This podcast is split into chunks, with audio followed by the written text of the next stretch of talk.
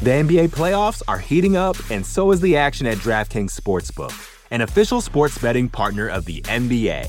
DraftKings brings you same game parlays, live betting, odds boosts, and so much more. You can download the DraftKings Sportsbook app now and use code VOXMMA. That's code VOXMMA for new customers to get 150 in bonus bets when you bet just 5 bucks. Only on DraftKings. The crown is yours. Gambling problem? Call 1 800 Gambler. Or in West Virginia, visit 1 800 Gambler.net. In New York, call 877 8 HOPE NY or text HOPE NY 467 369. In Connecticut, help is available for problem gambling. Call 888 789 7777 or visit ccpg.org. Please play responsibly. On behalf of Boot Hill Casino and Resort in Kansas, 21 and over. Age varies by jurisdiction. Void in Ontario. Bonus bets expire 168 hours after issuance. See dkng.co slash bball for eligibility and deposit restrictions, terms, and responsible gaming resources. Support for this show comes from Sylvan Learning.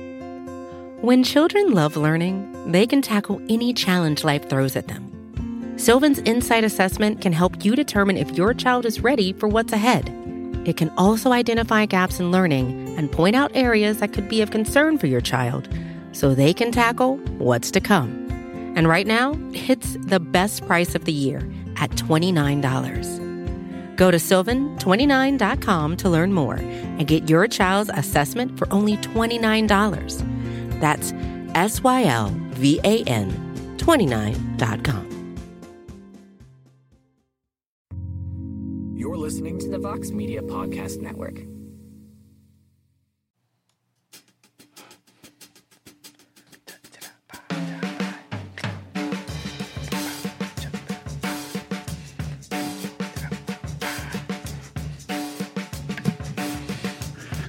Curtis Blaydes. Knocked out Chris Daukaus. Curtis Blaydes. Curtis Blaydes.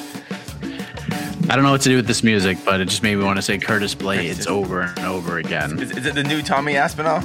Curtis Blaydes. No. No, no, no, not working. All right. Nah, Try, I mean, try it's, and give him the rub. Try and give him the rub. I mean, many many have tried. Let's we'll, we'll see if maybe this performance gets it done. But Curtis Blaydes said, "You know what? I heard what y'all had to say about me. You said the only way I'm going to beat this man is if I just wrestle him to death. So I'm just going to go out there and knock him out." And that's exactly what he did. He knocks out Chris Daukaus in the second round, wasted very little time once the action resumed in round two, and a big win for Curtis Blaydes. And it caps off a pretty darn good UFC Columbus event. Thanks for joining us for the post fight show. We are live. I am Mike Heck. We got E. Casey Leydon with us as well.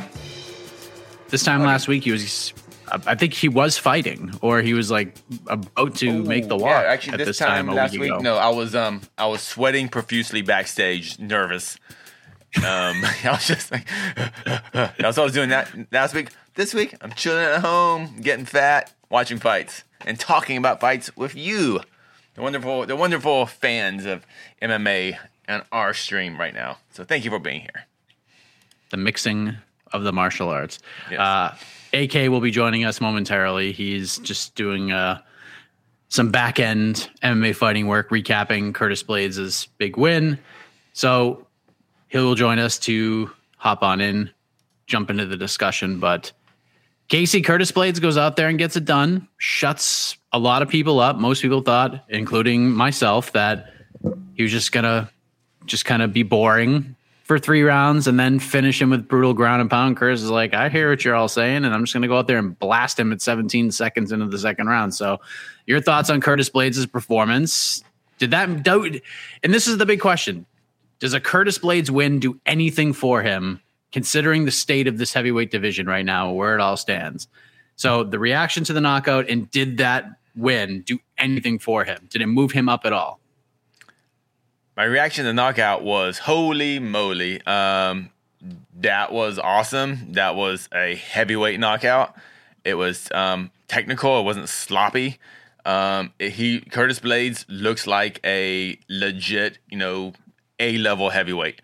And um, you know, it takes time. I mean, Curtis. Wait, how old is Curtis Blaydes in his young thirties? Right? He's not. So he's just he, he's not honestly he's not even in his prime yet 'cause by heavyweight standards. So I think we have to kind of just reevaluate who we think is Curtis Blaydes. We just got to accept that he's getting better and he's he's becoming a much more complete mixed martial artist. And the whole, you know, oh, he's just going to wrestle, he's going to wrestle. I really think that worked. That, that really worked in his advantage because um, I'm sure in uh, Daukaus' training camp, they're smart. They're like, oh, he's gonna we, take down defense, take down defense, take down defense, get off our back, get off our back. You know, that's probably like ninety percent of their camp. And they go, oh, no, no, Chris has the hands. You know, we'll just no fine tune him. But I just don't think they were prepared. I don't think we were prepared as as just as journalists, as viewers, as fans that that Curtis Blaydes was just gonna be like, nah, let's do this. Let's, let's throw hands. And um, he did it. And um, we thought Chris Daukaus was gonna be the just a faster, you know, better boxer. Not tonight. Curtis Blaydes. Answer your second part of the question. Does it do anything for him? I don't know what was possible. I don't I don't I don't know what he could have done that would have been better than this, honestly, unless it ended like on the first minute. And I, I think the first minute would have been bad because I think if it ends in the first minute, we kind of go, oh, lucky shot. The fact that he got this in like the, the what like 10, 10, 15 seconds to the second round or something like that. The fact that we got yeah, a full 17. five, yeah, we got we got a full five minutes of him quality striking. So it wasn't a lucky shot. We know it wasn't a lucky shot. This is just him clearly being a better striker in there, and we know he's the better wrestler. So the fact that he was a better striker and with Chris Daukaus, who we consider probably one of the we think is one of the better strikers at middleweight. Uh, sorry, at heavyweight. Um, no, I mean I don't. This is the best case scenario of no with no real best case scenario really out there. But he he did everything he needed. To. He had the call out. Gane was kind of. We'll talk about the call out a little bit later, but um, yeah, um, it was a perfect night for uh, Curtis Blaydes. Uh, as perfect as it could have been, I guess. Well, we can talk about the call out now because it's significant. Because I mean, Chris Daukaus just just tough night for him, and a lot of people are saying, I think the UFC just kind of brought him up too quickly. They gave him too big of a push, and you know, listen, there's there's a little bit of truth. There might be a little bit of truth to that in hindsight, but the Derek Lewis fight, considering where Lewis was and where Daukaus was, Daukaus was on that nice run. Like the fight made all the sense in the world. It made perfect sense. Daukaus wins, you shoot him up. Maybe he gets a title fight gets right in that conversation. And if he loses, then Derek Lewis wins and everybody's happy about it. So, I mean, it was kind of like a win win scenario. The bounce back with Curtis Blaydes tells me that the UFC just doesn't think he's going to be a title contender because that's a horrible match. It was just a terrible matchup for him. We actually thought like he might have a chance against Derek Lewis. Like maybe he can land a big shot, maybe he can extend him. But this fight, it just didn't seem like anybody thought he had a chance to win. It just seemed like really strange matchmaking. This is like, we really need a main event. What can we do? Oh, yeah, we got Curtis Blaydes. Who's available? Okay, let's throw in Chris Daukaus. It just, I don't know. Was, it, was this I, always I on the card? The, was this always on the card? Or was it a replacement for the main event?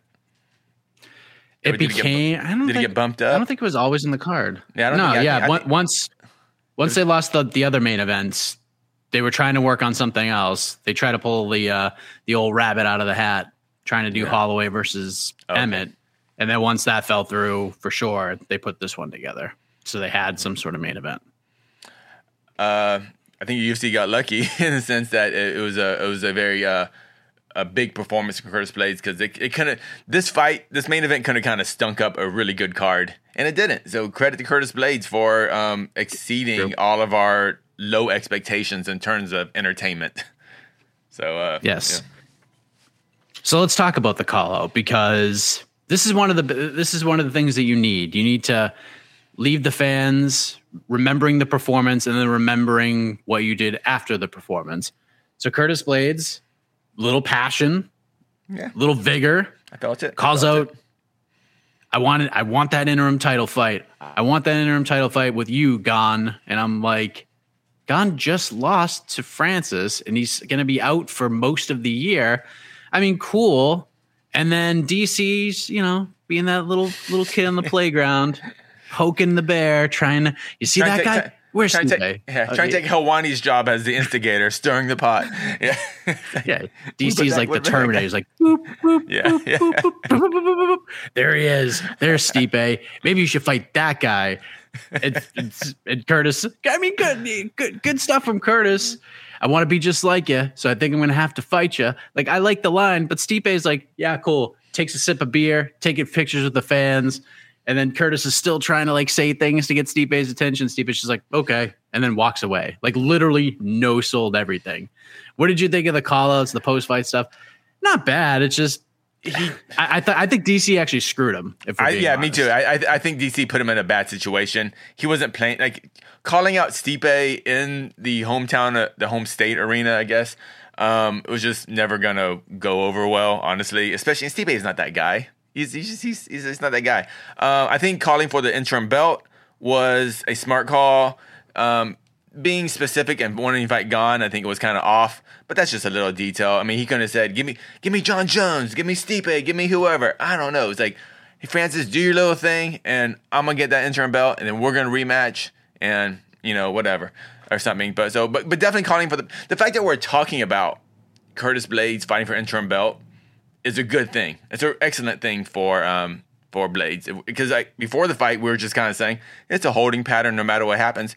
But now we're honestly talking is like, oh, okay, well, Blade. I don't know who Blaydes will fight, but Blaydes should fight for the interim belt. You know, so I so I guess the more I think about it, you know, just kind of saying this out loud, I, I guess no, great situation for Blaydes. I mean, yeah, it wasn't sensational call out but he's not that guy. But the fact that there's a serious conversation but him fighting for the interim belt, I think is um, very good for Curtis Blaydes in his um, future prize fighting career. And um, we have another person who just called in. Who is this handsome fella? Who is this handsome Hello. fella? Hello. It's Can you hear me? Silhouette. Oh, oh, there we go. Hi. Oh, there he is. There he is. Long time listener, first time Hi, caller. Okay. Mike, I love. I'm a big fan of your work. Casey, you're okay too. Mike, big fan. Oh, oh. Ah, uh, look at that. Oh, he's back. He's back. Okay, oh, there he is. He's back. Hey guys. Oh, guys, where's the, right. where's the poll? Where's the poll? no one did a, no one did a poll. Why we would first of all, I don't want to take that. I don't want to take everything you've you. worked for. No, you guys can. I encourage everyone to utilize their polls as necessary. That is what I say all the time. I don't want to be the only one who's you know doing the polls around here. All right, all right, all right. I don't even know what to ask. Sorry, guys. I'm sorry to interrupt. I'll, I'll, let's. Yeah. Uh, what were you guys talking about uh, before I hopped in here? We're talking about mixed martial arts. Uh, yeah, the mixing and the martial arts. So, I mean, you have to play catch up here. So you get the two part oh, question. Jeez. Thoughts on Blaydes' performance? Actually, it's more of a three part question. Blaydes' performance, did it do anything for him grading the call out afterwards? Oh yeah, uh, well, I mean, it, I think it did a lot for him. We we kind of said before. I think we were a little bit flippant about what what you know what this could do for Blaydes' uh, chances. I think I think maybe because we were just predicting a kind of a five round a five round grinded out decision like dominant but not highlight reel worthy like this was awesome this was a highlight reel knockout we talked a lot about he's, how he's improved his striking and like obviously you don't want him to get away with what brought him to the dance but against an opponent who you know he's so heavily favored against it i think it was smart of him and also he's a good grappler I think it was smart of Blaydes to kind of show that, yeah, look, I, have been working with boxing. I'm working on, on my all around, uh, all around striking game, and he looked great. He looked really good in the first round. It wasn't the most exciting round, but it was a clear 10-9 for uh, Blaydes without even the hint of a takedown. He said afterwards, of course, my wrestling and my opponent's awareness of my wrestling is what you know kind of helps my striking. Mm-hmm. It slows them down. I think was the phrase he used uh, exactly, and I thought that was like a perfect description. It's it's very true. He's well he's well aware. He's not you know uh, Izzy Adesanya out there, but he knows that his striking right now is good enough, plus his wrestling, that he's legitimately a top four, you know, top four, top five guy in the division, right? So, yeah, I thought the performance was great, and and he proved us all wrong by uh, by again scoring that knockout when a lot of us were thinking either late, like you know, third, fourth round ground and pound or decision. This was an on the feet KO awesome highlight for him. And the call out was so well done. Uh, the assist uh, hat tip to DC, of course, for uh, pointing him out to Stipe. That Stipe was in the building. Of course, this was in Ohio, uh, and that was great too. Saying I respect you, oh. but but but I but I also have to beat you. And it was it was in character but it was also it was also again showed like a different side of him. It was it was aggressive, which we like to see. It was someone who said, "I I'm not just waiting. I'm not waiting. I'm not happy with my spot. I'm not happy with just being this guy who who uh, gets you know again uh, wins over like you know guys like Chris Daukaus and guys who aren't top seven eight guys. I want to be in that top four discussion with Ciryl Gane and Francis Ngannou and weirdly uh, Jon Jones, I guess. Um, so he he did everything he could tonight, I think, to improve his position. How much did he improve it? That's another question but I think indisputably he did improve his his uh, his standing. You know who we're not talking about? A, a heavyweight that won last weekend. I mean, so That's the guy. He that would have been the guy I would I would have called out if I was Curtis Blaydes. Yeah, that would have been. I would have called out Tom Tommy Aspinall, Tommy Aspinall, Curtis Blaydes, because that guy. Curtis There's yeah. so much momentum behind Aspinall right now. Aspinall, like all the Tai Tuivasa momentum, it's like Aspinall took a little bit of that. He's the, you know, he's he's the guy. Like he's the guy with the momentum. The ball's rolling downhill. It's snowballing. It's getting a little bit bigger. That's Tommy Aspinall right now. Would have been a brilliant move if he called out Tommy Aspinall. Tommy, don't be, don't you be calling a, don't you be going for these number one contenders or these interim title fights. Uh uh uh. Before you think about that, you got to go through me. You got to go through me. Shut up, DC. I'm not calling out Stipe. I'm calling out Tommy Aspinall. I would have a plus. I thought I actually I I told Casey and he kind of agrees with me. True or false? Daniel Cormier kind of screwed Curtis Blaydes over tonight by doing the Stipe stuff. I think Curtis Oh, I handled it well, but I think DC I, I think DC kind of screwed him. I think DC I kind don't, of think, hurt I don't think so necessarily. I, I, I get the whole Tom Aspinall thing. Obviously, his name is white hot right now, but I think most people would agree in the rankings, he's behind Blaydes. He has a lot to gain from taking Blaydes' spot. Uh, Blaydes certainly would gain from again, yeah, diffusing the sudden hot name at heavyweight, but Blaydes is ahead of him. I mean, Blaydes is more accomplished than than Aspinall. I don't know. I, I, Aspinall would should want that fight more than him. And if you're Blaydes, I think you know that. So if, if you're Blaydes, you're settling for nothing less than an interim title fight. Now it's an interim, interim title fight with Tom Aspinall, fantastic, but you, you're not looking for anything less than that right now. That's, I think that's what I Okay. was trying to sell. So- just just as long Blaydes is like, I don't care who it is, just as long as you weigh 206 pounds and up, you're fighting me for the belt. That's all that matters for for Curtis Blaydes. I don't think he should he, he shouldn't care. I think he just doesn't care. Just as long as someone signs that contract, but whatever it is, I'm in that cage. I think that's all Blaydes has to do. And Uh, coming into this fight, we weren't that conversation wasn't really there, but after that performance, I think I think there I think there's a serious talk serious conversation now. True. Okay. One to 10 AK. One to 10. Chances Curtis Blaydes gets an interim title fight, his next fight. That he is when they book an interim title fight, Curtis Blaydes is in that fight. I'll go a hard seven. I'll go a hard seven. A seven. Wow. Yeah. Okay. Well, this is this is considering some of the names that are involved that are in the mix and how reliable they are. By the way, that is this is this is not like oh if everyone's healthy, how good healthy and not in jail, how how good are Curtis Blaydes' chances? Oh. No, no, no. This is this is I mean look, this is reading the tea leaves of these of some of these heavyweights who let's be honest have that we've names you just mentioned are not the most active fighters for whatever reason. That includes Stipe, obviously that includes Jon Jones. Uh, Gane, Gane. I mean, would be the other likely option, of course. So yeah, I'm I'm I'm fine going seven. I'm, I'm sure someone would go higher. Casey. if this was a company that, in my opinion, paid its fighters fairly, then I would give it a good four. Sorry, four. But we've seen the UFC do BS interim title fights, and I think they're not going to pay Stipe what he wants, and they're not going to pay Jon Jones what he wants. So I think Blaydes versus whoever will make um, financial sense for the UFC. So actually, I'm going to go for that four to a solid eight. Before this fight, it was at a 0.0001. It has jumped up quite a bit from there. Yeah. I give it a 1.2. 1.2. I'm sorry, man. It's just it's not fair. It's not fair. If this is if this was Bellator, Curtis Blaydes would be fighting for the undisputed heavyweight title. If this is Bellator, if we did things in a meritocratic way by the rankings, Curtis Blaydes would be fighting for the Bellator heavyweight title in his next fight. Unfortunately, it is not Bellator. It is the UFC.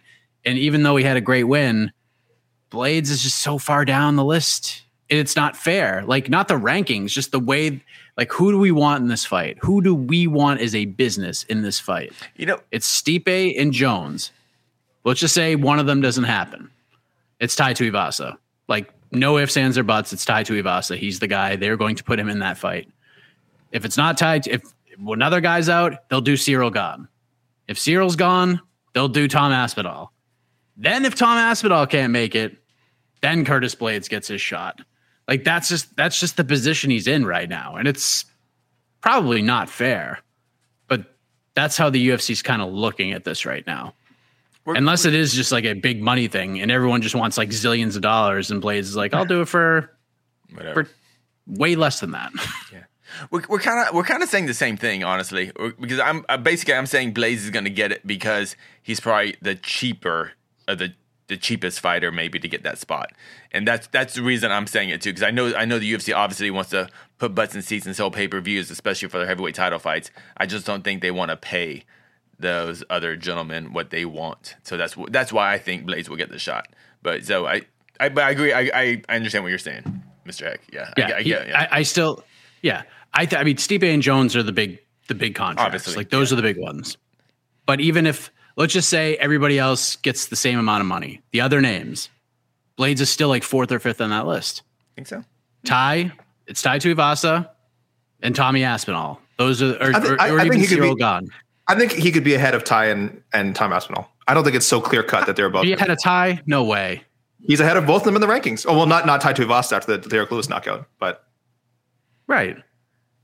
Who are fans more likely going to spend? Be like, you know what? I have to spend seventy five bucks on this pay per view. yeah, but the Curtis UFC isn't always great. Let's be honest, the UFC isn't always great about listening to the fans here, right?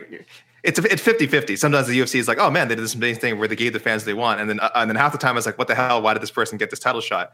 Uh, and I don't think Blaydes would fall in the what the hell category. He certainly got a strong enough case and resume to actually be again the number one contender to an interim or heavyweight title. Uh, again, there's a bit of re- again, we have some recency bias going going on here with with Tom Aspinall. That was super exciting. Uh, he was a god in London. Is that how is that going to play in other markets? I don't know. I don't know. Obviously, if, if this if this title fight happened, you know, in Europe for some reason, yeah, Tom Aspinall all the way. There's there's no question. I mean, that's that's undisputed. He's he's number one. He rises above everybody. But I don't think it's so clear cut. Tui Tuivasa is a little bit of a stronger case, like you said. One, we're we're we're kind of removed from that fight now, and I do think there's still a buzz there. And he knocked out you know MMA math. He knocked out Derek Lewis. Derek Lewis knocked out Curtis Blaydes. So, so th- in that sense, it isn't Tuivasa's fair. But I don't think it's so far ahead. I, I I do think there's a cluster of those three guys, and I don't think like Blaydes is that far behind. If Curtis Blaydes, There's an odd no point on the line, by the way. Odd no points are on the line. big time. If Big if time. Curtis Bla- yep, if Curtis Blaydes is not in that title fight, AK hands an odd no point to somebody Whoa. else. It's gone. Whoa. You lose it. You get it's the, gone. Wait, so you how, how many options? How many choices do you get? I get You, all. you can't just. them. I get all the others. No, I'm just kidding. oh, I mean, well, then I got two to one. Two to one. Then I get two points then right. if I'm right. Okay. yes. That's, If it's otherwise, for my, I, I said it's personal Jones or Tai. Yeah. Like that. It's Tai. Tai's well, Tai's the guy. one. If, if it's not Tai, and, right then. I get all right. If. Tai Tuivasa is not in and Curtis Blaydes is in, then you get. I'll give you two auto points. I want three huge. points. I want three points. If you're getting the, the field versus Oh, your first confidence? all by himself. No, no. I, No, I'm, I'm going with saying Tai I- Tuivasa. Just Tai. Oh, you're Just saying. Tai. Oh, you're saying just Tai. Oh, interesting. I'm saying just Tai. I'm be saying not- Tai gets what it happens over with Blaydes. Either of them. We have to But- give our points to Casey. But tonight, was there anything that Curtis Blaydes could have done better tonight? As far as like the fact that we're talking about this, like if he wouldn't have won how we thought he was going to win, we're not talking about this at all. We're talking, okay, he's in the same spot. Aspinall, you know, he'll get the next shot or Tai or whatever.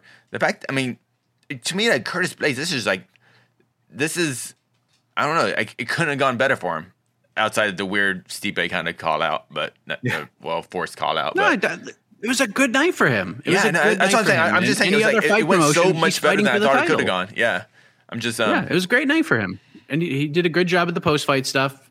DC made it a little weird. yeah. Stipe no selling it sucked. I mean, if Stipe just and we knew Stipe was going to no sell, and DC knew Stipe was going to no sell, and he's been. I mean, he freaking was in a rivalry with this guy for three years. Of course, he knew Stipe was going to no sell it. Like he just kind of set Curtis up to fail. Like if Stipe, if Stipe was like did something like invoked some sort of emotion. He literally turned his back on Curtis Blaydes to take pictures with fans, like while he was on camera. Like it just, it just ruined it. It's just like he would have been much better spot if if DC didn't do that. But doesn't matter. Neither here nor there. Yeah. Good win for Curtis Blaydes. We'll see what happens with Chris Daukaus. I know a lot of people are saying he should go down. He should go to the PI and go to 205. Nah, it's just, And I made this point on Twitter Spaces. This is cherry. Like this is cherry on top of the sundae. Chris Daukaus, like when he came into the UFC and fought Parker Porter, they brought both those guys in to make their UFC debuts and they fought and he knocked out Parker Porter. Did you think five fights later or four three four fights later he would be in back-to-back main events? Nobody thought that. This is great. Like wh- what a great run he has had. Tremendous run. Way better than anybody could have expected. So if he wants to say if he wants to fight heavyweights and not have to lose 40 pounds and cut all that weight. I mean, if he wants to do it, great. But if he doesn't, he can make a pretty darn good living just fighting heavyweights. Oh, stay at heavyweight. Be winning a fast lot of those fights. Yeah. Be be Yeah. a fast heavyweight. Be the yeah. Don't don't go to 205, Mr. Daukaus. Stay at heavyweight. Be a small heavyweight. Fast hands. Good on your feet. Good takedown defense. You'll, you'll do fine. You, you might not you know you might not be a title contender, but you're gonna make a damn good living. I wouldn't completely rule it out a move. I mean, this is two really devastating knockout losses. Two two top five guys, two top five guys. But uh, it, if there's any chance that dropping down to 205 could somehow improve his durability, or at least increase his chances of not getting like smashed like this, um, maybe he's a much better fighter. 205, we don't know. He might be worse. We don't know. But I do think when you the, when you take two really really vicious like knockout losses like this, you at least have to be thinking about making some sort of changes. Um, if not, and, and division's one of the easiest ones to do, right? So I agree. He's he's overperformed at heavyweight, like Mike said. Uh, he's he's been a nice run, four straight knockouts to start off his uh, UFC heavyweight run, pretty fantastic. But now there's this reality check, and it's like it's not it's it's not that he's just losing. If you're just like losing decisions or competitive fights, you're like, okay, he's taking like serious serious damage. And again, it might be the same case like heavyweight, it might not, but I do think it's worth exploring if that might be a it's just a healthier option for him. Uh, I saw the performance bonuses. I think the easiest option for Chris Daukaus is just to fight lesser competition. I, I mean, obviously, I think but, that's the easiest one to do. but that's such a crapshoot with the UFC, right? I mean, now I don't know, right? Yeah. This is the Arlovsky fight. Like this is you fight, you put him against Andre Arlovsky. That's that's the fight you make, I like that fight. right? Yeah, that's that's the one. That's the one. The NBA playoffs are heating up, and so is the action at DraftKings Sportsbook, an official sports betting partner of the NBA. DraftKings brings you same game parlays, live betting, odds boosts, and so much more. Don't miss out as the NBA postseason winds down. And new customers to DraftKings can bet 5 bucks to get 150 in bonus bets instantly. You can download the DraftKings Sportsbook app now and use code VOXMMA. That's code VOXMMA for new customers to get 150 in bonus bets when you bet just 5 bucks. Only on DraftKings. The crown is yours. Gambling problem? Call 1 800 Gambler. Or in West Virginia, visit 1 800 Gambler.net. In New York, call 877 8 HOPE NY or text HOPE NY 467 369. In Connecticut, help is available for problem gambling. Call 888 789 7777 or visit ccpg.org. Please play responsibly. On behalf of Boot Hill Casino and Resort in Kansas, 21 and over. Age varies by jurisdiction. Void in Ontario. Bonus bets expire 168 hours after issuance. See dkng.co slash bball for eligibility and deposit restrictions, terms, and responsible gaming resources. Support for this show comes from Sylvan Learning. As a parent, you want your child to have every opportunity, but giving them the tools they need to tackle every challenge, that takes a team. Now more than ever, educational support tailored exactly to what your child needs can make all the difference. That's why parents have trusted Sylvan Learning for 45 years as the ultimate teammate in their child's educational journey, instilling in them a love for learning and a passion for reaching the next level. And Sylvan's Insight Assessment can identify gaps in learning and areas that could be of concern for your child. It's a 360 degree view into your child's learning that you can't find anywhere else and helps ensure that your child didn't miss something in school that might put them at a disadvantage in the future. And right now, it's the best price of the year at $29. Go to sylvan29.com to learn more and get your child's assessment for only $29. That's S Y L V A N 29.com. Uh, we got performance bonuses. They awarded two. Who wants to uh who wants to guess? Wait, just the performance so far? Just the performance. Uh, just performance. Actually, I would go. I know it's not gonna be that way, but I'll go. I go Grasso and Blaydes, top two fights, and then fight of the night. Um, obviously Matt Brown and um, Bam Bam. Yeah, yeah. Fight of Night's got to be a shoe in. Uh, but I'll go uh, Blaydes and Gutierrez. Gutierrez. Rudy Gutierrez. And the I'll- I'll winner. spinning knockout. Go for it. AK Lee. AK I- Lee gets it done. They hate would hope so. submissions. Although the I- UFC hates submissions. I mean, that was Alexa a great. Grasso. Alexa Grasso should have got a should have got a freaking bonus tonight. Why did she I- get it for I- cheap? okay, sorry. Well, the First Gutierrez finish in finish was- seven Wait years. a minute. That's fine. Her first finish in seven years. Her first submission ever. Uh, but it wasn't like the prettiest submission. Let's be honest here. The Gutierrez knockout was. it way was a beautiful submission. What are you talking about? That was a beautiful how, submission. how it started. How it started. They just they just they, they smashed into each other and fell into the fence. Yeah, she got she she switched. Dude, that was a highly technical submission. That was awesome submission. no. that was like when it finally got to the ground, it was great. But the way it got there was really MMA. no, they but M- you they. MMA'd it. They how, well- how dare they mix the martial? Was- oh okay, keep the was the martial arts the- apart. I agree. Keep the martial. You arts remember that? Do you remember how they got to the ground? They just like smashed into each other and like it, it was very it was very awkward. It was not like a smooth like transition. It's not like she was Damian Maia taking the back there. It was like they crashed on the ground first, and then Grasso's a better grappler and she and more athletic. She got the better. It was a gr- good submission. The Gutierrez finish was like one of the knockouts of the year. Are you gonna Are you gonna tell me that Grasso submission was one of the submissions of the year? she, it was a she didn't get touched in the fight. She went out just no bruises. I I highly applaud very technical submissions, and that was a Okay. beautiful technical submission. The way she switched arms was- on it, it was great. It was. It was. I would have given it. No, good. I would have. What, was what, yeah, was Blake- like, Gutierrez not Bla- deserving? Give give give No, Gutierrez some money. Gutierrez should have Keep got one. Yeah. Yeah, Gutierrez should have gotten one. I I think, would but I think not- Blaydes deserves it too. Everybody deserves it, AK. Everybody in London got bonuses. Really, everyone Why can't everyone it. In. Columbus get bonuses? Yeah. This It's is way weird- less. It's, such a, it's so silly. It's so silly not to just give everyone bonuses. I don't understand. They gave nine freaking bonuses last week. We got one, two, three, four. We had four finishes on this car. We couldn't have given four performance bonuses and a fight of the night. Come on. I wish they gave two fight of the nights because France and Askarov, was- Ka- Kara France and Askarov were, was a Great fight. stupendous fight too. That should have been 25 minutes.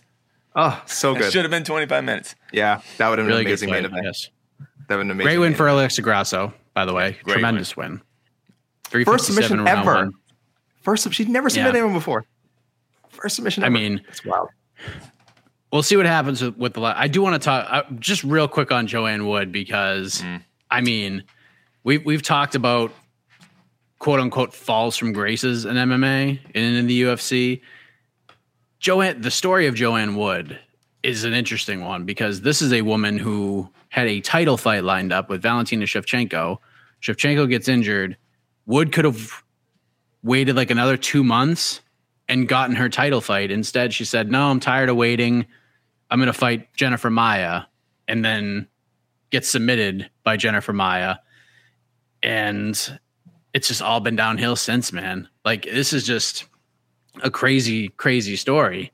It's one of those ones that's going to fly under the radar and may not be like at the top of everyone's list, AK. But I mean, this is Joanne's like still game, like she's still out there, like doing the right things and wants to get in there and fight, man. But I mean, to go from a title fight to just taking a fight because you're you, you just didn't want to sit out any longer instead of waiting a couple extra months to fight for the belt, and now we're here. I I mean, where does this one compare?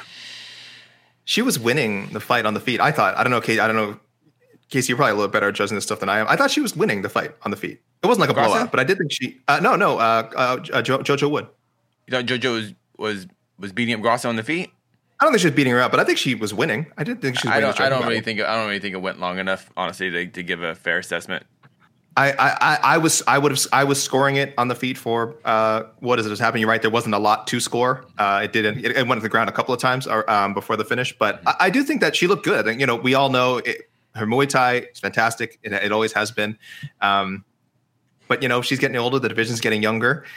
Pulling that trigger just you know, it just gets a little more difficult. But I thought she, but I thought technically she looked fine. I don't know how it would have gone on the feet if it had gone three rounds, but I think she was kind of winning that first round, and then again, it all just it all just went to hell for her. Um, yeah, she's in a very difficult situation, and again, uh, we keep harping on it, but man, if they just paid fighters more, I feel like we'd be telling a very different uh, Joanne Wood story. Because yeah, you're right. She took that fight because I don't think like you know we say oh she was bored, she wants to stay active. She wants to stay active because she wants to get paid. I mean, I mean, a girl's got to eat. That's just that's life, right? I mean, I'm look look at guys like Stipe Miocic, who we mentioned earlier in the show, who's like he's taken years off. Like there's, he just hasn't fought for 11, 12 months. Fortunately, I'm sure he'd like to be making more money, but he's in a position where you know he's a former champion. He's made enough cash he can afford to to sit aside. a lot of fighters like Joanne Wood, she's more representative of the rest of the roster. They can't afford that, so it does suck. I, I, I'm sure fans are tired of hearing about JoJo's missed opportunities and all that and blah blah. But it really it really is like one of those what ifs, you know, that we're we're going to think about for a long time. So um, I, I don't think she gets cut. I, I do think they keep her around because, like I said, I think she looked I think she looked okay on the feet. The Taila Santos fight was like a blowout. That I mean, Taila Santos is fighting for the title soon. Alexa Grasso, I thought she was doing well against, and uh, I don't know. I think I think they still give her another I fight. think this was as much as a blowout as the Santos fight. Getting knocked out and getting stubbed that easily, I think, is equally just as devastating. But again, she was she was doing well on the feet, and and again, the I don't- I takedown. I, want to watch it again. Watch- I, I don't. I watch the I don't, takedown I again. don't The takedown- I don't. It wasn't Was, like was, it wasn't. there, like- were, there were two takedowns. There was one takedown when The uh, first I one was Gra- I remember Grasso had that. No, no. Yeah. Uh, someone had a clinch she- and kind of pulled her down. And Yeah, yeah, I, didn't, I, think didn't. I didn't like the way. Actually, I did not like the way uh, JoJo looked on her back. The way she looked very content closing that guard. Sure. At- and to point, Grasso was like, "This is." Grasso was like, "This is boring." I, I Grasso actually stood up, like, "Let's just do this stand up." You know, let's let's keep Yeah. this standing. And I remember. I, Actually, I don't remember how it got to the ground the second time. You said watching ran it, it, it really is like yeah, it was like this really awkward stumble, and and Grasso got the better of it. She got the better of the scramble. So credit to her, but it was a very awkward stumble. It wasn't like Grasso was like dominating with her wrestling and got like a single leg and just or body lock or something and took her down. It wasn't like that at but all. that's a, but that's the sport, man. People tango up and you, It you is, roll, but you you're get asking me. it, you I know, but that's not an indictment of of of Joanne Wood. I don't say I, Joanne I- I- has actually, I think I, I kind of think it is. I think I think uh, I think I- that she's just so she's at just she's a step behind on the ground now, and those scrambles, those transitions from striking to the ground, which is basically what MMA is, is tr- the transitions um, from martial art to martial art. Grasso was just way faster and way cleaner in those transitions. Sure, sure. Um, but I'm saying JoJo this just looks- Yeah. this specific exchange was very was very random. And I give credit to Grasso for taking advantage of it, but it was really just watching it. What everyone, I I think people listening know what I'm talking about. It was, it was a very awkward stumble uh, for both fighters, and then Grasso, you know, she got the better of it. Again, it, it's not luck she got, but the the, the it, it wasn't anything that made me think like, oh, Joanne Wood can't defend against takedowns. It was just like, oh shit, she Well, it's not really the takedowns, but when she was on the ground, Mm-hmm. JoJo just she- the, the first time she was on the ground, the way she just held guard like that, uh, that closed guard, I didn't Mm-hmm. like. I didn't like. I didn't. I just didn't like the way she looked on the ground. And obviously, when she got submitted, I didn't like. I mean, she made Grasso, Grasso, who I think is a very underrated grappler. She made Grasso look like you know, Damian Maia type of grappler. You know, that's I'm not, but that's I give all the credit to the, the Grasso, but JoJo, yeah, I like. I think we all like JoJo. She's a step behind. And I said in the I said in the Q and A, I, I hate I hated it saying it out loud, but I thought this fight was going to be. I thought Grasso won by decision, but I thought it was going to be one way traffic, and you hmm. know it was even more one way traffic than you know than even I thought. Unfortunately, for for Wood. Unfortunately, Joanne Wood will probably have a date with Casey O'Neill next, no matter what hmm. happens in Casey O'Neill's fight with Jessica Eye, because Wood, according to the UFC rankings, will drop to like number nine. Jessica Eye is number 10. There's a beef between O'Neill and Wood, and the UFC is going to try to make that fight happen and try to milk that for all it's worth as Casey tries to climb the division. Uh, Bryan Barberena, Matt Brown, what else can we say? Tremendous fight. Matt Brown transported to the hospital. Bryan Barberena spoke with the media after the fight. So look for that on YouTube a little bit later. Neil Magny, good win against Max Griffin. Bet the judges got it right. Split decision. Mark Casey, veteran, workman like performance Workman-like against performance. Borshchev. Fight IQ to the nines. Well done. Good win for him. But we got to talk about Kai Kara France versus Askar Askarov. Unanimous decision win. Tremendous fight. Really good fight. Listen, Barberena and Matt Brown is just a wild car wreck, and I loved it. But the mixing of the martial arts was on full display. Yep. KKF versus Askar Askarov.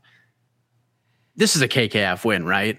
Like this is no robbery. There, I mean, there are people on Twitter who thought this is an actual robbery because I, we said the judges got it right, and people are like, "What world do you live in?" I'm like, "Are you kidding me? What friggin' fight did you watch?" we But have this is a Liam clear- Mahoney like- in the comments. Clear win for This Askarov. clear- says. How? How is that a clear win for Askarov? I'd love to hear. I love. Is this Askarov's cousin? Like that? That I would understand, and I apologize. Liam, let us know. Liam, let us know. Okay, I'm looking at MMA decisions and looks at Uh-huh. there. There were five, no, four journalists that had Mm-hmm. Askarov, but about 15 journalists had Kara France. So I guess it was. I thought it was pretty clear Kara France, and we look at like it looks like about 80 percent had Kara France. So I guess Yeah. I mean, uh, I mean, it was not Robbie Kara France won that fight. We're going to move on from that. I think. I think. No, it's pretty clear. I, here- well, well, let's let's you know me. I'll, I'll play the advocate here because I do do the robbery reviews where I like to you know where I always look at kind of why something's being called a robbery. So so two big ones. Uh, very dominant first round for Askarov with the grappling. So I saw some people saying was the first round a 10-8, and I'm like, no, he didn't do enough damage. He didn't do enough damage. He, great, um, a great grappling. He was in control. He threatened with submission. But I think, and I think people think a near submission is like Oh. getting a near finish in that sense. But one, I don't think he was that close to finishing it, and two, you actually don't. You're actually not supposed to reward like a 10-8 uh, necessarily for a near submission. So th- I'm not sure the three Ds. that. The three Ds. You get two of the three Yeah. Ds. but Dominance, dominance, yeah. and duration. Actually, I had no. I would have no. So I'm kind of jumping in. Sorry, I would Hmm. have no issue calling that first round 10-8 for Askarov. Actually, because I Do- thought that, that is a good point. Yeah, so. the Um, I didn't score yeah. a 10-8, but I was actually expecting someone to kind of push the 10-8 narrative on it, and Yeah. I would I actually. I was. Yeah. Sorry. I think they're putting a much heavier emphasis on damage now. Maybe they, I don't know if they should, but I mean, damage is supposed to be first, right? You're right. There is the three Ds, but damage is supposed to be first. Uh, and he just didn't do. He did doing some nice elbows too. But it, it was really a dominant first round for Askarov. It just for me didn't quite hit that damage thing. Uh, so so I I don't think you can call that a 10-9. I'm sure he thought it was a 10-8. Askarov and his team probably thought it was a 10-8. Oh, sorry. Yeah, you can't call it 10-8. I'm sure his team thought that. Um, so, but but obviously first round for Askarov, obviously second uh, round for um, Kai Kara France. France. Now the third one was competitive, and again, you had takedowns from Askarov, but he did even less with the takedowns in the third than he did in the first round. Mm-hmm. Kai landed so many of the big shots; he just did more damage. So again, it- remember, guys, damage is first. As much as as confusing as that can be sometimes, when you see a guy who's such a strong wrestler like Askarov controlling so much of the fight, he just needs to do more damage in the ground and stuff like that. So, but really, really difficult fight. Should have gone two more rounds, as everyone's been saying, um, but not a robbery at all. Uh, it, dam- damage won the day. It, it, it was a Kara France that did the damage. So. and he doubled him up in the third round in strikes, Mm, mhm. significant strikes, and strikes total. Yeah, and Doubled him up. What did Twenty Askarov do? oh, just about twenty three to twelve. Why would Askarov get the third round? What what, what did we? He, he took, he took the back again. He took the back again. He got like oh, almost took the back. He got like a body triangle. It wasn't quite on the back, But but, there he was a did have submission again. attempt, and he had wait. No yeah, submission just- attempt, really. Nothing. Yeah, Yeah, no damage on the ground from strikes. Yeah, I was, I was. No, Nah, What's I, the, I, I, didn't ne- see it. I didn't understand the arguments. It made no sense. But uh, like this is it was a clear third round for Kai, Me too. I and Kai That's what I thought. the, the clearest round of the of the fight was the second for Kai, and Askarov won the first. Yeah, but guess what? You know what's crazy? Kai Kara France still outstruck Askar Askarov in that round. It was four to three, but he still outstruck him. so, I mean, that's it. It was it's like this is not a robbery. This is not a discussion. Kai Kara France won that fight. Askarov's a good fighter, man. That's a tough. good. that was a tough fight, but he got out of that first round, survived it, and you could tell Askarov was getting a little frustrated in there. So great performance from Kai Kara France. Well done. Awesome. that, that was the best Kai Kara France we've seen in the UFC. I know people are going to talk about the first round knockouts. That was the best version. He had to be the best version of himself to deal with Askarov. Askarov is. I said at the first round, I was really scared for Kai, but I also thought he would lose the first round. You know, when we were predicting the fight, but man, that guy is scary. So I don't know. We definitely haven't seen the last of Askarov and Kai Kara France. I don't know. Uh, could could get the title and, shot. and, and a shout out to my prediction picking KK KKF for the decision victory. I remember Well Jed bit rolled That was his an eyes amazing like, pick. "What? That's a crazy one." I was like, and that's kind of how the fight. That's that's basically how I saw the fight. It'd be tough first round, but I felt Kai is just uh just he's actually just a, a really good athlete and just and he just was uh just a better just athlete in there. He was able to to once he you know stopped the takedowns, Askarov slowed down a bit. The big weight cut is always going to hurt Askarov. No, it's just the first round he's going to be freaking dangerous, but if you can get past that first round and you still have really high energy levels like um Kara France does, there's a strong chance of victory. But you have to get past that first round. It's going to be tough to get through that first round. Uh, two things. First of all, Jed Meshew being wrong about something, I don't believe you. That's a shocker. Uh, secondly, uh, listen, we asked for Liam Mahoney's take on this. He said uh, uh, in the comments, Askarov landed cleaner, harder shots in the third. KKF was hitting No, air. Uh, I would watch that. third Literally not true. Yeah, that's, there's no. Yeah, you should probably rewatch it. that's, that's, Maybe look no at way. the stats, the, the stats as well, because Even not the stats. We literally Stats, doubled I- them up. stats, eye test, highlights. I don't know whichever metric uh, KKF was landing some very, very hard punches in the third round. Uh, Askarov wasn't like it's not like a dead duck on the feet, but he was getting No, struck. no, but he So lost. I he think, lost the uh, fight. Yeah, yeah. And our own Um, Jed Meshew scored at 29-28 for Mr. Kara France. So there you go. And he's never wrong. Yes, and he and he picked Askarov. and he did. Uh, yeah. he got the Kai Kara France got the champion Davis and Figueiredo's attention. Took to Twitter. I mean, I kind of would put this with the same sort of discrep- discrepancy thing like I did with the Khabib tweet about the Colby situation. It might have been Davis and Figueiredo, but there's a good chance that it was somebody else on behalf of Davis and Figueiredo. Uh, so congratulations, you dirty Kiwi, Kai Kara France. You just punched your ticket with the God of War. Brandon Moreno, you just took the back seat. You're 0 2 against Pantoja. If you could beat him, I'll give you the next title shot. So he's trying to put Moreno on the back burner. Unfortunately, Figgy doesn't really have that clout. So he's still going to fight Brandon Moreno and Kai Kara France will wait for the winner. Or if something were to happen to one of these gentlemen, we could slot him in there. We don't know when this fight's going to happen, by the way. I assume it's going to happen sometime in July. He he should have used that Pantoja line on Moreno. He should have said, Moreno, you're 0 2 against uh, Alexander Pantoja. You should beat him for, for getting the fourth fight. That line works. For, that line works. That works for both those guys. So I was, I was confused when I read that. I'm like, is he like diffused? Yeah, well, I, when you said it was, I was, I, was, I didn't. I was like, is, is this Moreno saying this or Figueiredo? I was- Oh wait a minute. Sorry. He, sorry. I'm sorry. I, wait, I misunderstood. Uh, Mike. Wait. He did say that to Moreno, right? The the Pantoja thing is from is from Moreno, right? Yeah, that's what I said. Okay. Okay. I'm sorry. I mean, I, I totally missed. Yeah, I, I, I, I, everyone in the comments, feel free to roast me. I misunderstood. Yeah, sorry. He so he said he wants uh, a Kai Kara France next. I, I don't think that happens, right, guys? I think there's money to be made in the No, tetralogy, right? Yeah, oh, yeah. This is this is the opportunity. There's never been a better opportunity to do a tetra tetrasology. What's the word? I gotta remember this word. You can say quadril. I think quadrilogy is informally correct, right? You can say quadrilogy. Okay, yeah. That's fine. quadrilogy, Whichever, yeah. whichever you guys are comfortable with using. Because we've been saying tetralogy in like headlines, and I always see comments like, "What's a tetralogy? Why don't you guys mean quadrilogy?" Right? It's like, Yeah. Okay. I These guess aren't real words. We're making up words regardless. all words, really, all words are made up. Yeah, I was already making up. no, Uh, no, what would uh, you rather see? What would you rather see? Oh no, the the the quad. oh, Okay. jeez. the quadrilogy. fight. Yeah, The the, fourth fourth fight. The fourth fight. Apparently, this is the according to the UFC. This is the UFC Columbus is the highest grossing U.S. fight night in history. and they're not paying extra money for these guys. They still get the same ah. Oh. 50k when when like they have 20 people showing up at the Apex cards. They have a sold out arena in Columbus, Ohio, and they God dang. Hey, you don't make record profits if you give away money. That's all I got. Yeah.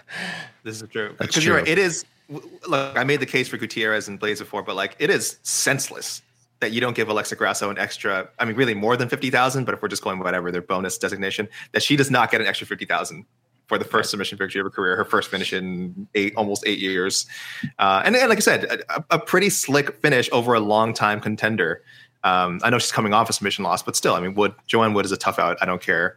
Um, Of course it's tough out. Yeah. yeah, no, it is silly. And what was the other? There was another good finish. Um, even Kizriev was kind of a like that wasn't a bad. Oh man, yeah, it is silly. Give these people more money.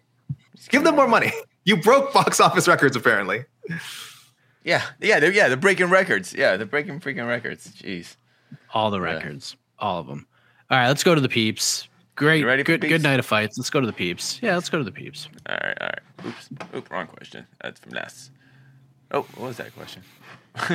oh, I mean, oh, we lost. We're, we're no, no, yeah. AK. All right. Oh, sorry. Why are you doing that? My poll. Sorry, my poll. Uh, what? What? I mean, the poll in the chat. What did you think of Curtis Blaydes' Stop promo it. and and call out tonight? It's not that late. Come And on. what did you think of Curtis Blaydes? Oh, we're not after dark. It's not a pay per view. what did you think of? What did you think of Curtis Blaydes' promo on Call Out tonight? I said uh, I gave three options: hot fire, didn't do much for me. Actually hurt his position. Uh, pretty firm. Uh, didn't do much for me. Fifty percent. So kind of what we thought going in. Not a lot. Not a lot to be. 38 percent hot fire. So that's kind of nice, but 50% didn't do much for me. 11% actually hurt his position. So if you want to lump those together, you can say 62% kind of like, eh, didn't love, didn't love uh, what they heard from from Curtis Blaydes tonight. But I thought it was all right. I think 38% is a nice number for hot fire. tough. It's better than I thought it was going to be. That's what I'm saying. This is uh, just such a fantastic night for Mr. Blaydes. The fact that we're still talking about him and like, Yeah. is he past that? I don't know if he'll ever get over that boring fighter label, but he could be on his way. That's all. Yeah. What's crazy about this whole situation is that he might be the best heavyweight in the world. He might be the best guy. He he might stylistically beat any of these guys. Like this is a very good chance he beats all the names that are ahead of him. He beats all of them. Aspinall would be interesting. Like if if if Curtis Blaydes fought Tai Tuivasa, he'd be a minus seven hundred favorite against Tai Tuivasa. Easy. Mm-hmm. I mean, just he's he's he's as good as everybody in this division. He got knocked out by Derrick Lewis, which if you get hit by Derrick Lewis, you get knocked out. It's just unless you're tied to Tuivasa. But he's very good. He's a very good fighter. And in Bellator, he would be the freaking champion right now. It's just he's just in a tough spot, man. Timing's always been his worst enemy, and it's not his fault at all. If Francis but- Ngannou didn't exist, he may be the UFC champion right now. You know, just with the timing. You're very you know? true, very right. I mean- very right. Before we go to the questions, actually, sorry, can we talk about a fight that should have been on? The, that could easily could have been on the main card. Miss Farrow and Maia. Yes. That Yes, uh, Manon Fiorot, who I thought was going to win by knockout. Scott McCrate, by the way, is, is his, I know he's watching. He's going to freak out now that you brought it. Thank you, Casey. He's Has, sweating. has he been has he has he been DMing you? uh, anyway, huge, huge, huge Manon fan. he's right here. Uh, he's, like, he's like, First of all, I was a little. Uh, listen, Anik is the god of announcing and pronunciations. I'm Oh, a little surprised that that the commentary team was going with uh, Manon Fior for her for her name Fior? pronunciation. Fior. Now, one, I will say it is easier, definitely easier to say, and two, I do wonder. I- don't know Anik to. He must have spoken to her team and just kind of run it by them, like, "Is this okay?" Like, you know, and they're probably just like, "Yeah, this is." They're probably tired of people mispronouncing her last name, so they are just like, "Just go with Fior. It's fine. This is this is this is uh this is acceptable. We just don't want people tripping over it." But it is uh Fiorot. People, if you can, if you can roll your R's a little bit too, it'd be nice. But um, yeah, we'll just go with Manon for simplicity's sake. She looked she looks really good. I saw some people saying like, uh, you know that because she didn't get the, okay, she didn't get a finish. I guess they were a little No. disappointed. But like Maia is a former title challenger, a super tough out, top eight in her division. Um, I think this I think this told us a lot about Manon. And uh, she has a lot to work on for sure. Has a lot to work on. She's not anywhere near the top. You know, again, uh, I would say maybe I don't. I wouldn't like her chances against Chookagian. I wouldn't like her chances against Jessica Andrade, and obviously I wouldn't like her chances against Valentina. But that's it. That's like the third. Other than that, I think she's on her way. I do want to see her again I- tested a couple more times. I kind of you disagree. I kind of Really? I I wasn't. I'm not in the Scott McRae, you know, leading the bandwagon for for Fiorot, Right. Fiorot. But Mhm. she impressed the heck out of me. I, I, I thought Maia was going to win tonight. I thought it was going to be too much too soon for her, but she beat Maia with the same with the same dominance that Shevchenko beat Maia with. You know, Oh, and I'm gonna I'm playing a little I'm doing a little MMA math, but um, as far as like comparing wins, but that was incredibly impressive to me. Um, yeah, it wasn't maybe the most exciting knockout finish, but I think knockout finishes are kind of a bit overrated. As far as the quality of Manon as a fighter, I thought this this showed me a lot, and um, I was just highly impressed with the performance. And um, that's why I said such such a big night for new flyweight contenders, both male Yes. and female. So that's, that's just like, and I, yeah, like I wasn't sold on her before. I'm sold. Now, is she gonna beat Valentina? No one's saying that. Is Grasso gonna beat Valentina? No one's saying that. But, but I think we have legit title contenders though coming up with uh yeah with uh Kara France and the two women. And that's the fight you book, right? Not to spoil onto the next one, but that's the fight, right? Fiorot versus Grasso. Like you think you have to do it. That's your Yeah, if- if you fight. can guarantee the winner fights for the title, if they just do that fight and without any sort of guarantee that the winner fights for the title, otherwise no, because I Well, just hate- yeah, I mean, I just have to wait. We do have to. I hate- wait. We have to wait. We have to wait two months before we can even discuss this. Because if Miesha Tate beats Lauren Murphy, then Miesha Tate's fighting for the title. No, just for Like yeah. the first chance they give her. Yeah, first chance they give her. But if Lauren Murphy wins, then we do Manon Fiorot versus Alexa Grasso, number one contender fight. Yeah. And go from there. Yeah. I almost kind of hope that happens because I want to put off um, Valentina going having to go up against the likes of like uh, Manon and Erin Blanchfield and Casey O'Neill. I wish we could hold that up. Like I don't want any of those women fighting for the title before the end of this year. I know it's very possible one of them does. I, I understand that. Um, even Alexa Grasso, I feel like it, well, she's got a lot of experience though. She's got a lot of high level experience. Grasso would probably be of, of all those na- of those names I just mentioned, the one I'm like, yeah, if she fought for the title by the end of the year, I wouldn't be surprised. now. Yeah. She is. She's. Actually, it's really, I kind of still view her as that young 20 year old in Invicta, right? Yeah. Um, I was thinking that I, when, I was wa- when I was watching her, I Yeah. was I was talking. It's like, oh my god, I've known her. I was at her first fight in Invicta. Yeah. And we we hung out and talked. She knew to know English. I was like, I was talking to her, her and Papa Grasso, her dad, and everything. And um, it's just been a, a pleasure watching her kind of mature into this just awesome fighter she is now. Yeah, her, getting a title fight soon would make a lot of sense. Those other names I mentioned again, Blanchfield, that kind of Blanchfield, O'Neill, uh, cluster.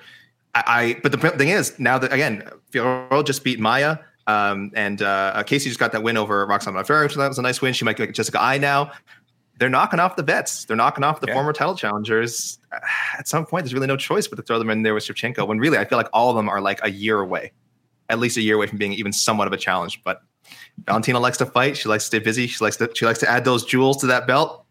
So there That's you go. what that's, Yeah, that's what Valentina, yeah. Valentina is now getting to that little second crop of new Mhm. new um, lady flyweights, and it's it's awesome. I'm super excited about the uh, the, ladies flyweight division. Don't forget Miranda Maverick too. She's in there too. Miranda Maverick Yeah, amazing. There's, belt. there's a lot of super good talent who are chasing the queen right now. It's I think I think flyweight has been an overlooked division in MMA right now, and um, I think it's going to get very exciting. Ho- hopefully, the UFC gives it the proper push. That's all I hope.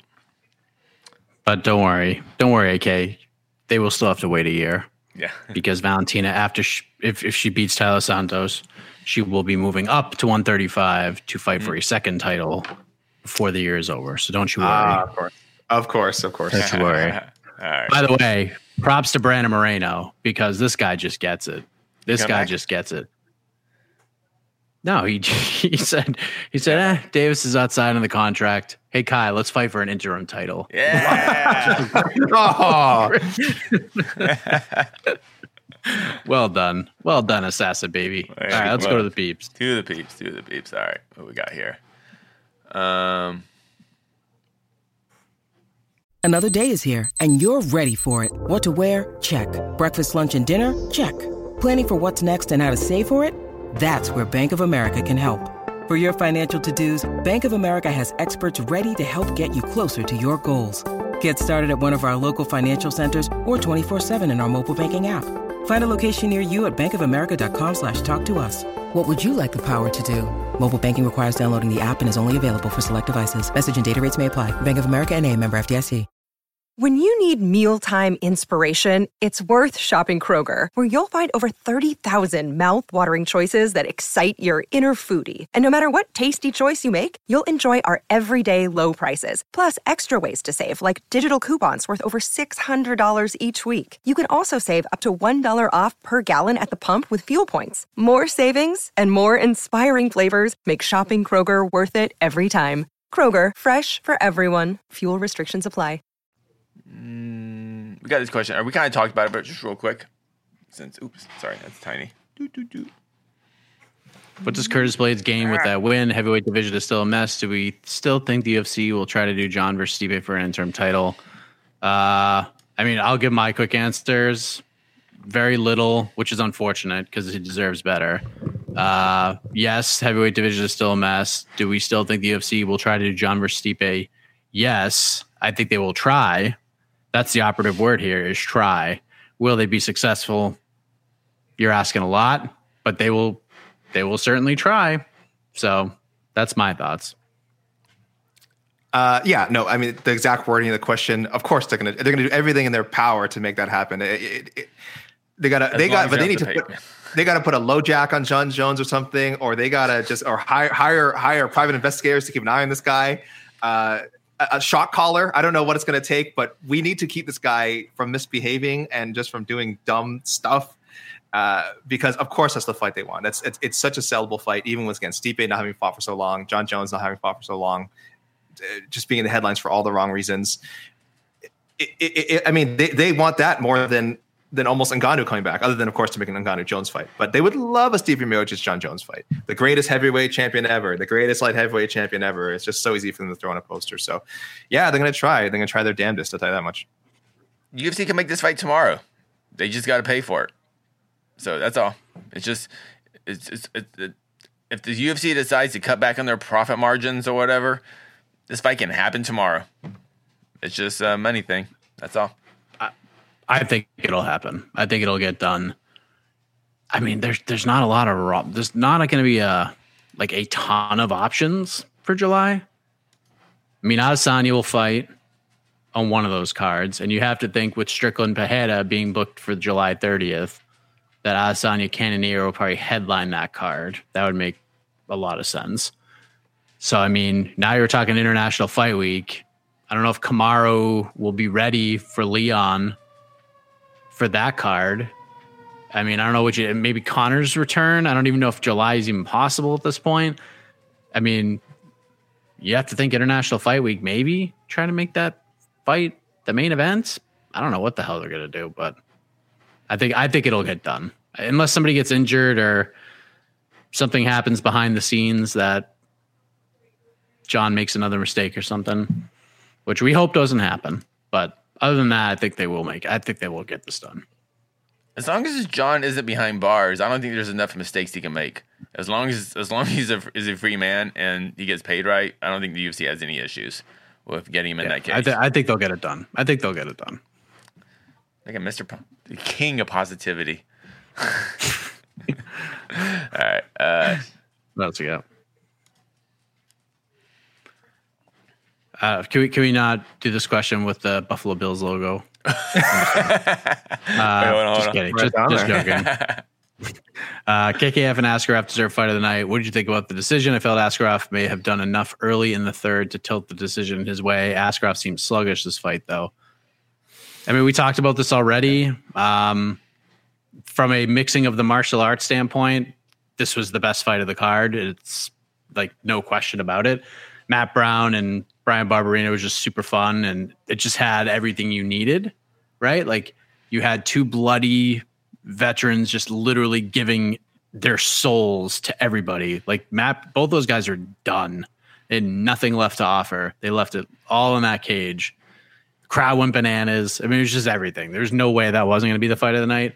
Decision was the right decision. Yeah. Kai Kara-France won. And Askarov, I'm not going to say he seemed sluggish.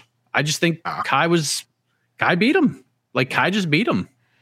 Yeah, uh, yeah, Askarov, he's he's uh, he's always going to start really hot, um, but he has that big weight cut, and I wouldn't say I wouldn't say sluggish either. He's just gonna he's just gonna slow down, and Kai is just a just a very very you know prime athlete, and um, he was just he can go 110 percent every round. So yeah, yeah. He, I mean, you, you, you you slow down when I mean he did not do a lot of wrestling. That's going to slow you down a lot too. Remember, he got punched, got punched a, lot. a lot. That slows you Michael, down. Michael Bisping always says that, right? He's like, man, nothing drains your cardio like getting hit, right? Like because because yeah. there's a lot of people who like Bisping out, outworked, and people are like, man, that guy looks tired, like like like uh, tired against Bisping. I'm like, yeah, because Bisping punched him in the head like 50 him, times. Yeah, yeah. But it, does, it did deserve fight of the night. It did deserve. Yeah. Oh, it deserve it deserves something deserves something. Askarov will be will be back. This uh, guy is he's, he's good. So he's good. super you know, good, man. Askarov, I mean, Askarov is a really good fighter. yep, it's a his really good fighter. Still, his title window is still very open. Let's put it that way. It's just it was just Kai yep. Car's night, Kai Kara-France's night.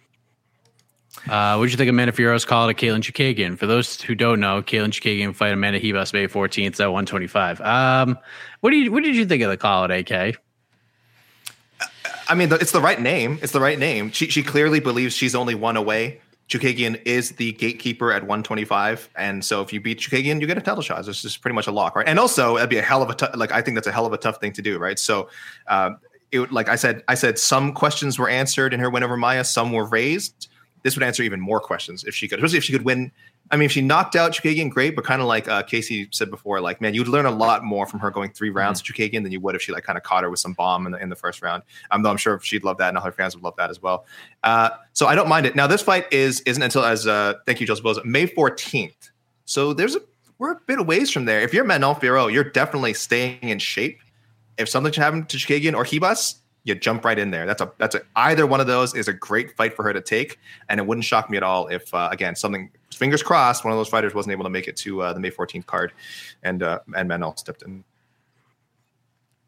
Is it is Ribas going up in twenty going up to twenty five? Is she leaving strawweight? Just for this fight. Oh, just for that fight. Okay. She was supposed to fight. She was supposed to fight Michelle Waterson. She was booked against her a couple times. Oh, yeah. Waterson oh, okay. Is, is, is coming in at late notice? Well, not late notice, I guess. It's, it's, or kind of. Not It's really. just it's a fight. Yeah. Okay, I got you. There's just two women, two women who need needed fights, and Yeah. they're just like, okay, we'll just fight it. We'll, we'll, we'll just fight. Chookagian's probably never getting another title shot, so she's just you know. Maybe an um, interim title fight sometime. Who knows? Who knows? I feel I have a feeling we're gonna get like 14 interim title fights in the next year. Oh, Mike, don't say that. Sorry.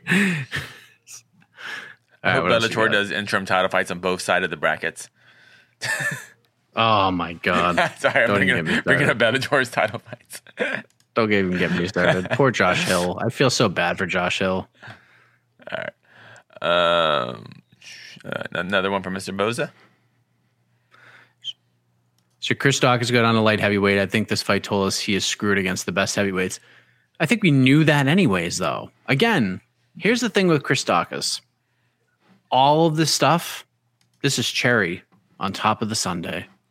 No one expected this to happen. Did you think we'd see Chris Daukaus in a main event ever, AK? Did you think Can I, can I just say though, I think getting getting badly concussed in back-to-back fights is not a cherry. I I, I know what you're saying. I, it, I know what you're saying, but I do think calling it a cherry is a bit. I, I I don't know. It doesn't quite reflect what happened to Chris Daukaus in the last two fights. And again, as far as we know, he's probably not getting paid that much more for fighting in the main event, if if at all. So I don't know how much he really did gain from you know getting thrown into these into these top ten matchups. Uh, I, I know what you mean. If he had won, fantastic, right? Like I said, no one thought he would make it this far. But I don't know about Cherry. I, I, I think that there's there's changes that have to be made in his career now, and uh, he doesn't. There's no way he regrets taking either of these fights. Uh, but I don't think he's going to look back on these experiences fondly. Yeah, I don't. I just don't know if he. I, I don't like the light heavyweight idea, unless like Chris Daukaus wakes up in the morning and there's a picture of a UFC title hanging on his wall, and he just stares at it and it's like, I need this in my life. My career is unfulfilled if I don't win a title. Then you you just take a year off and you just figure out a way to get to 205 if you really want to be a champion. If you want to just fight and make money and not kill yourself to like get down to a weight and just sort of enjoy the in between time. Still work hard, but not have to cut 50 pounds. You stay at heavyweight. There's still And- fun fights for him there and fights he can win. and he's only lost to top five heavyweights. One of his one of his Yeah. is sixth best sixth best sixth best heavyweight in the world. That's that's a wonderful accomplishment. If you're the sixth best at whatever you do for your occupation, you've done a great. you- You're doing great. So I just yeah, I, he's not losing to rando. You know with those guys. You know he's he's losing the best. And yeah, Chris Daukaus isn't re- isn't ready for that. He's not an elite heavyweight. We made, the UFC was trying to push it. Gave him gave him two chances at main events. You know, went bad for him. You know, there you go. Take a break and um, come back and you know, fight Andrei Arlovski. See where you're at. Um, I like the that matchup, but I'm also all in on light heavyweight Chris Daukaus. Chris, if you let me put this way, you're even thinking about this change, I encourage it. All right. Um, We care about about your well being, Chris. uh, was Brown Barberena's decision fair in your opinion? It wasn't a robbery, but Brown looked good for the better part of the third round. Maybe not the end of it, but could have done enough to steal it. So, was this a robbery? I mean, is this is even. Uh, his takedowns I mean, robbery's such a big word, but His, his did, takedowns how, did how did you score I- it, AK? I definitely had a 28, 29, 28 Barberena. Um, the flurry at the end obviously was huge. I think that was the biggest moment of the third round. Uh, other than that, the striking was, I don't know if it was that even. I do think Barberena actually was getting the better of the striking in, in the third. I think people are looking at the takedowns, and uh, Brown did get a few punches off while Brett, while Barberena was getting up. So it's not like he didn't do any damage after getting takedowns, but not enough, I think, to overcome what Barberena did in the other parts of the round, and especially at the end when he really, really, I don't want to say came close to finishing, but he, he was putting it on him. So I, I thought the judges did a really, really great job because I, I did see comments saying like, "Oh, Brown had the takedowns," you know, and I'm like, "Yeah, but he just didn't do enough." takedowns them." don't Uh, mean anything unless you they're- they're- get some sort of dominant position or submission Yeah. or do damage. Again. They mean zero. It's just a change Again. of position. It's simply just Yeah. a change of position. They mean nothing. They mean the nothing. punches he the punches he landed while Barberena was getting up from the takedowns were more important than the takedowns themselves. So Yeah. if there had been more of that, maybe it's a Brown round. But again, really close fight. I, I, again, I don't think it's like if Brown had won, I don't think it would have been the worst decision ever. But I'm pretty strong. I feel pretty confident that Barberena won that one. Um, again, we said we're telling the same story with the Kai Kara France thing, though. Though uh, Askarov's dom, uh, grappling was much more dominant than Matt Brown's was, I think. But same idea. Who did more damage? I think this was again. Barberena took that third round. Just what again? It, it's not. It's not that the last thirty seconds override everything else. It's that plus maybe again how ineffective the takedowns were, and plus other work Barberena did in that round. So yeah, not a robbery at all. Yeah, yeah, And hey, hey, crowd that crowd that booed him. Boo, yeah. Boo you, F crowd. yourselves. Boo that Get crowd. stuffed. Get stuffed. Stuff you people. All right. This, these men, I understand it's a home crowd. We people love fans love Matt Brown. He's from Ohio, so they really love Matt Brown there. But man, don't boo Bryan Barberena after something like that. That was a really great fight. I mean, that's exactly what people pay their money for. So you're supporting your boy. I understand, but you don't got to crap on somebody else like that. Yeah. And it, it really went too. It wasn't even like they just booed him right after, and then like, oh, he started talking. And they stopped. They were like booing him throughout his post fight interview, and I'm like, get Yeah. Ohio, get it together, man. Come on, don't be like yeah. that. Sore losers. Yeah. That was a great Yeah. fight. Great, great fight. Barberena Great. won that fight though. Yeah. Great fight. If that, I mean, listen, if, if this fight took place in Lincoln, Nebraska, we'd all be talking about what a fight it was and Bryan Barberena won it. Yeah. We're just, it's location and the crowd and it, it does things to us. It happens from time to time. But Barberena won that fight. The third round, clear. Let's just go look at the numbers. Clear Barberena win. 53 to 35 significant strikes for Bryan Barberena. Matt Brown was badly hurt in that third round. Very close to stopping. There's another 30 seconds, Bryan Barberena would have knocked Matt Brown out. So, yeah, win from Bryan Barberena. Good, great fight, though. Great fight. Last fight on Barberena's contract, too, he revealed Oh. to the media Right. after. So, He's we'll see what happens. Oh, So that could have been his last fight. Oh, did he? He, said said he it- mentioned the R word, right? He, He he said in the post fight interview or the the scrum afterwards, last fight in his deal, the UFC wants me back. I'll come back. If they decide, nah, don't want you back, then I'll retire. I'll retire and work at the farm. It's kind of guy. I believe is. it. I believe him too. Yeah, exactly. I believe him. It's such a 100%. Bryan Barberena thing to say. Uh, Casey, you see the question from John Guy? Because I was actually just about to mention this. Because I think Mike might have mentioned it when he was running, like kind of in, in passing as we were running down the main card results. Yeah, this totally like we talk about a card flying under the radar. How about a momentous like milestone flying under the radar? uh, may- uh, uh, I'm sorry for people who, who are listening to this. John Guy asking thought on Magny. Uh, he didn't beat GSP's record. He tied he tied the record for most UFC welterweight victories at 19. He's gonna beat Uh, it at some point. He'll beat the record. yeah. Probably, I I'd be very unlikely because he again he's in that range of guys where he's not necessarily always fighting you know top seven or eight people. He just fight he fights. Sometimes he goes up fights top seven or eight, and sometimes he's fights in that mid range where he is just the class of that mid range. I feel he's been in the top fifteen, around the top ten for the last like three years. Like he's just a great, really consistent fighter. Um, his performance against Max Griffin was classic Magny. I mean, Max Griffin looked awesome in the first round. And then like Magny just finds a way. One, he, he doesn't stop. I mean, he fights as hard as he does in the third as he does in the first, uh, and just finds a way to win. So it was great. Um, yeah, but this is this is what you have to do to to reach 19 wins. You either have to have this dominant run like GSP, or you hang around. And it's not like he's a 500 fighter. I think he's 19 and seven in the UFC. I want to say after night 19 7 something, 19 7, 19 8. So he's well above 500. He's clearly an elite welterweight. Um, I get it. For some reason, Neil Magny has never, you know, made scintillating headline material. I get that, but uh, boy, that's uh, that's you want to call it a sign of longevity or or just being stubborn or just sticking around long enough. There it is. Uh, but officially tied with GSP, and I think it'll be a bigger deal if, if he breaks it. I will say, I think if he hits 20, it's a nice round number, surpasses GSP. I think you'll the UFC and everyone else will be a, a lot more uh, aware of, of when this happens. All right. Um, Congrats, Neil. Well done. Congrats. Well done. real, Amazing. real quick, because the uh, the Idaho Skatesman really wants us to talk about this. So real quick, I gotta give the man. What'd you think of One X this morning? Who watched One X this morning? I didn't watch. I didn't so- watch it live. I didn't watch it live. I watched the That's D- not- I watched the DJ Rodtang fight. That's all I watched, and it was fun. it was a- Uh, I'll say it was a, from what I saw, it was a spectacular mixing of the martial arts. Um, There was kickboxing, there was grappling. Uh, Jed Meshew's number one uh, middleweight ranked fighter, uh, Reinier de Ridder, had a grappling match, and uh, I, I don't know if he won or went to a draw or something, but I know I It know draw. Uh, as a draw, which essentially, which for him is like a win. I mean, considering uh, you know that's that's he's a great grappler, but it was like a straight jujitsu competition. Uh, very cool of DJ. I don't know if this affects our rankings for him, guys, because it was great to see him in action. Obviously, it wasn't an actual MMA fight. He fought uh, Rodtang, and he won. Uh, he choked him out. He he he he did. You know, he's one of the most well-rounded fighters in, in MMA history. So he he managed the uh, Muay Thai round and then took over in the uh, the MMA round and choked him out. So that's fantastic. Sexyama knocking out Shinya Aoki. Uh, that's Mm. that's great. That's great. Listen, That was a mean knockout too. Knees on the ground and everything. Ooh, that was mean. I saw the I saw the That's clip. I didn't see the whole fight, but that looked that looked pretty mean. I said this in the Slack. Forty plus fighters. That's where it's at. That's where it's at. All right, Sa- Sara McMann, Sexyama. Oh, Sarah We McMann, yeah. 40-year-old Sarah Oleinik- McMann. Oleinik would have would have would have had it tonight. Matt Brown. I mean, he didn't win, but what a performance! And of course, oh, wrong. There we go. Our own E. Casey Leydon, the Undefeated. epitome. So listen, I think Oleinik would have gotten it tonight too. I think Oleinik finally would have gotten win number sixty if uh, unfortunately Ilir Latifi some sort of non COVID related yeah. illness. Yeah. So hey, forty plus. That's that's when to start your MMA career, man. I mean. Did Sarah did Sarah uh, McMann is that is she the oldest woman to have a UFC victory?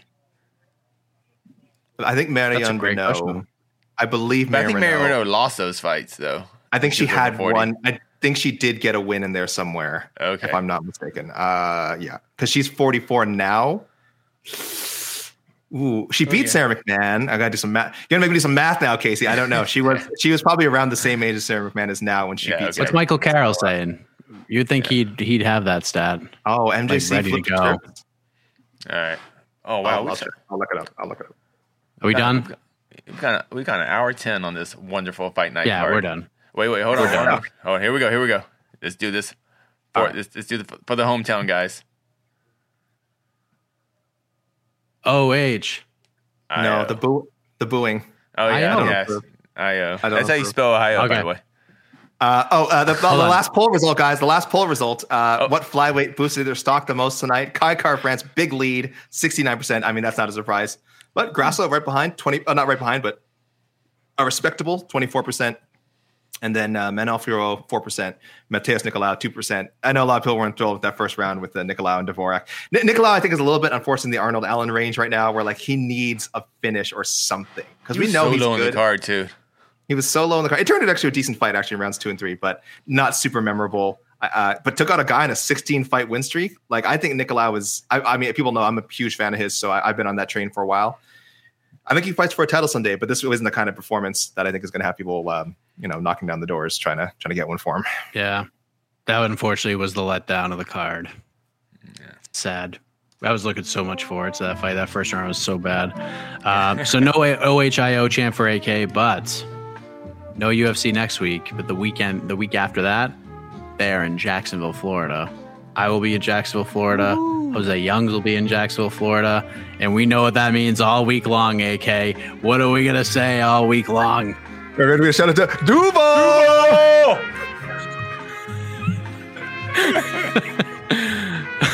We're out of here.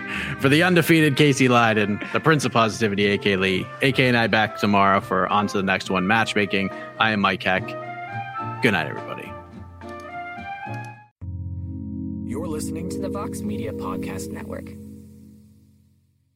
The NBA playoffs are heating up, and so is the action at DraftKings Sportsbook, an official sports betting partner of the NBA. DraftKings brings you same game parlays, live betting, odds boosts, and so much more. You can download the DraftKings Sportsbook app now and use code VOXMMA. That's code VOXMMA for new customers to get 150 in bonus bets when you bet just 5 bucks. Only on DraftKings. The crown is yours. Gambling problem? Call 1 800 Gambler. Or in West Virginia, visit 1 800 Gambler.net. In New York, call 877 8 HOPE NY or text HOPE NY 467 369. In Connecticut, help is available for problem gambling. Call 888 789 7777 or visit ccpg.org. Please play responsibly. On behalf of Boot Hill Casino and Resort in Kansas, 21 and over. Age varies by jurisdiction. Void in Ontario. Bonus bets expire 168 hours after issuance. See dkng.co slash bball for eligibility and deposit restrictions, terms, and responsible gaming resources.